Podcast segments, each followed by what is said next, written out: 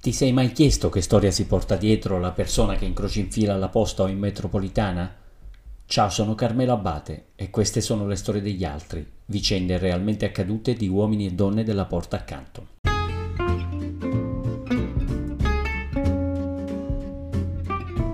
Lei è Yelena, nasce a Krasnoyarsk in Russia nel 1927 Vive in un piccolo villaggio, aiuta i genitori a lavorare la terra, tra una pausa e l'altra scruta l'orizzonte. Immagina monti lontani, tutti da scoprire. Elena cresce, ha 15 anni, nel villaggio si parla di una guerra imminente, la Germania è alle porte, tutti devono dare una mano.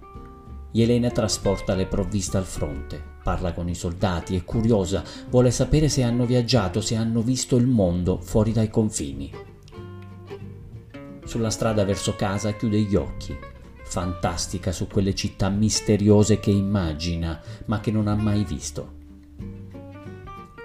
Passano gli anni, la guerra finisce, Elena prepara lo zaino, è pronta a vivere nuove avventure, ma nella città di Berlino hanno innalzato un muro.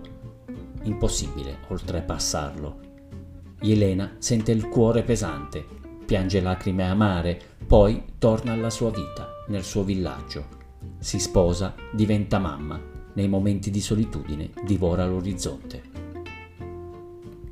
Il tempo scorre, Elena ha 83 anni, siede fuori di casa, osserva lo steccato che delimita la sua terra. Si lascia andare ai pensieri. È vedova, figli e nipoti sono grandi, sul conto in panca sono rimasti i risparmi di una vita. All'improvviso comincia a ridere poi a piangere, ma di gioia. Recupera lo zaino, afferra il bastone, apre il cancello e inforca il sentiero. La famiglia cerca di dissuaderla, ma non c'è santo che tenga. Per la prima volta nella sua vita, Elena sale su un aereo. Attacca il naso al finestrino, emozionata come quando era bambina.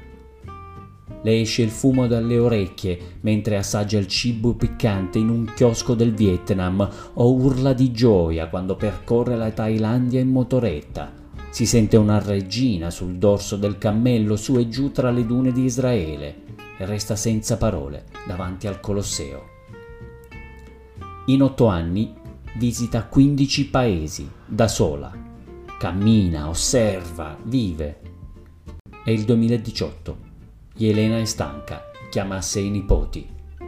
Non abbiate paura di oltrepassare i confini. Andate, scoprite, il mondo è pieno di persone fantastiche, non è mai troppo tardi per vivere. A quel punto Elena chiude gli occhi, pronta per la sua ultima avventura.